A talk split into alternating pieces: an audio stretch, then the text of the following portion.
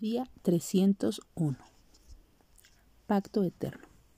Y haré con ellos pacto eterno, que no me volveré atrás de, de, hacerles el bien, y pondré mi temor en el corazón de ellos para que no se aparten de mí. Jeremías 32:40. El amor de Dios por sus hijos es inquebrantable, no se enferma ni se debilita. Es un pacto eterno, un compromiso insoluble de su buena voluntad para con ellos sus promesas no son palabras tiradas al viento ni sentimientos pasajeros que cambian de parecer con el pasar del tiempo. Cuando Dios hace un pacto, lo sella para siempre, con su propia verdad y certeza. Lo cumple, sin considerar las circunstancias ni los tiempos. Aunque sus hijos, con quienes ha pactado, no cumplan su parte, Dios permanece fiel a lo que promete. Ese es amor eterno.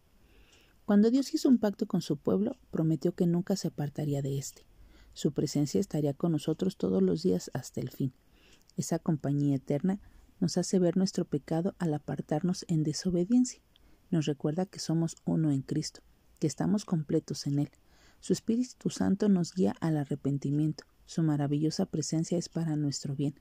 Nos advierte, nos ayuda, nos protege y nos guarda en medio del peligro nos infunde paz, gozo y alegría, nos llena de benignidad, nos capacita para ser pacientes ante la adversidad y el sufrimiento, en medio de circunstancias variables y difíciles, pero, sobre todo, nos ayuda a ser pacientes con las demás personas, aunque nosotros suframos.